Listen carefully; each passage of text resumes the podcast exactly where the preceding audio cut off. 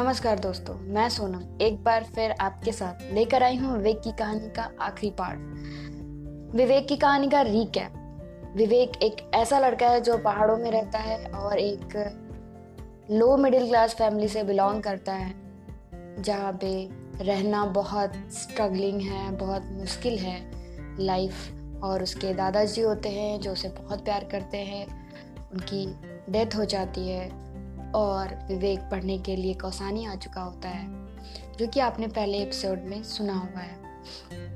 और अब वो अपने आप को ढाल चुका है उस माहौल में, फिर भी वो दादाजी को बहुत मिस करता है और उसके पापा दिल्ली से वापस गाँव आ चुके हैं, जो कि अब वहाँ पे एक वैन ड्राइवर है, जो लोगों को एक से दूसरी जगह पहुँचाते हैं और जिससे उनके घर का खर्च चलता है और अब आगे।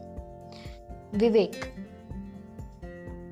विवेक कहता है पापा रोज की तरह अपनी सवारी वाहन में लोगों को लेकर बागेश्वर से आ, और उनके गंतव्यों तक पहुंचाते हैं। रास्ते में एक दिन जब वो आ रहे थे बागेश्वर से तो एक लड़की उतरने के लिए गाड़ी रुकवाती है। तभी गाड़ी में एक अजीब सी आवाज़ आती है खटा!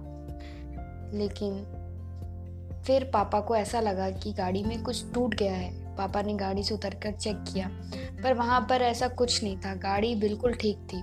फिर वो सवारियों को लेकर आगे बढ़े। आगे आते हुए उन्हें रास्ते में कौसानी मिला। कौसानी में उन्हें मेरे भाई दीपचंद को उठाना था, जिसे लेकर जाना था उनको।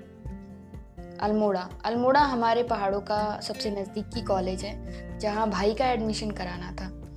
भाई को लेकर पापा गाड़ी आगे बढ़ाए।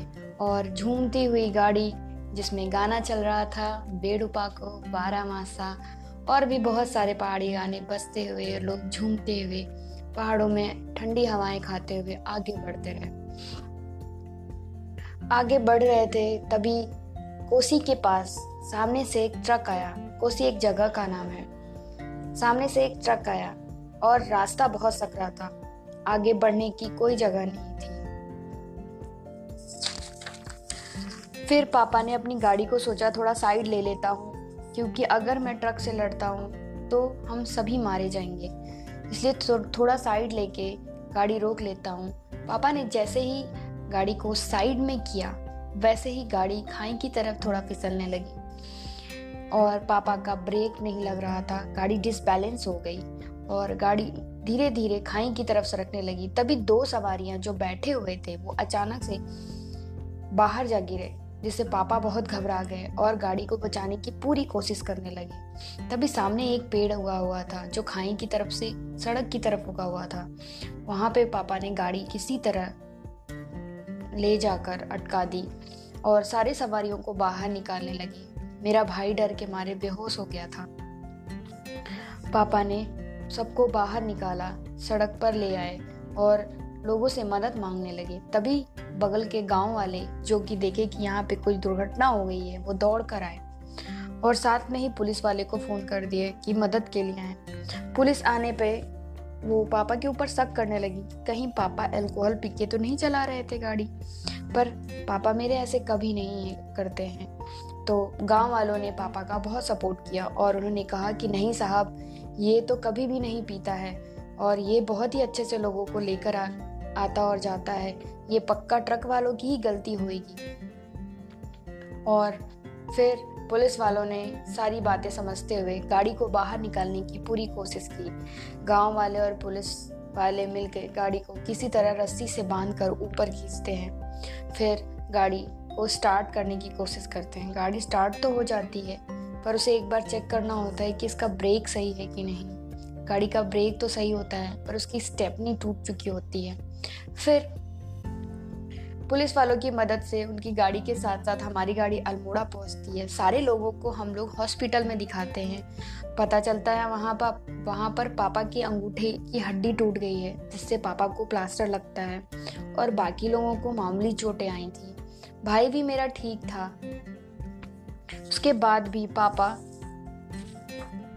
भाई को लेकर कॉलेज जाते हैं और उसका एडमिशन कराते हैं। एडमिशन कराने के बाद, जैसे ही वो थोड़ा आराम करने के लिए बाहर एक पेड़ के नीचे बैठे होते हैं, तब तक ताई जी का, जो कि मेरे भाई दीपचंद की माँ होती हैं, उन्होंने फ़ोन किया, सब ठीक तो है, पर भाई मेरा बहुत समझदार था। उसने कुछ भी ना बताया। उसने बोला, माँ, मैं घर आके फ़ोन करता हूँ, और यहाँ पे सब ठीक है, पर तुम्हारी आवाज़ नहीं आ रही है। उसके बाद पापा भाई को लेकर घर की तरफ़ चल देते हैं। गाड़ी बनने के लिए अल्मोड़ा में ही छोड़ देते हैं। और घर आकर पापा जब ताऊ जी को सारी चीज़ें बताते हैं, कौसानी आते हैं, अपने घर नहीं, हम रास्ते में कौसानी में मेरे ताऊ जी और ताई जी और मेरा भाई दीपचंद रहता था, जहाँ पे मैं रहकर अपनी कौसानी में पढ़ाई कर रहा हूँ, केंद्रीय विद्यालय कौसानी में। वहीं पर हम आते हैं और पापा आते हैं और पापा सारी कहानी सुनाते हैं कि क्या क्या आज हो गया। तो सब लोग बिल्कुल घबरा जाते हैं और मैं तो बहुत रोता हूँ, बहुत रोता हूँ। और मैं जाके पापा से बिल्कुल से लिपट जाता हूँ क्योंकि मैंने दादाजी को पहले ही खो दिया है। और मैं नहीं चाहता हूँ मेरे पापा को कभी भी कुछ हो। मेरे पापा एक ईमानदार और अच्छे इंसान हैं। मैं बड़े होकर अपने पापा की तरह बनना चाहता हूँ। और अब तक की मेरी कहानी यही है। मुझ मुझे लगता है आप लोगों को विवेक की कहानी अच्छी लगी, क्योंकि एक बारह साल के बच्चे ने इतना सुंदर लिखा है। मैंने सिर्फ़ इसको पढ़ा है और आई होप आप अप्रिशिएट करेंगे, इसलिए आप इस वीडियो को जितना ज़्यादा सुन सकते हैं, सुनिए और इसको, विवेक को अप्रिशिएट करिए और ये कहानी विवेक भी सुनेगा आप लोगों के साथ। तो धन्यवाद सुनने के लिए।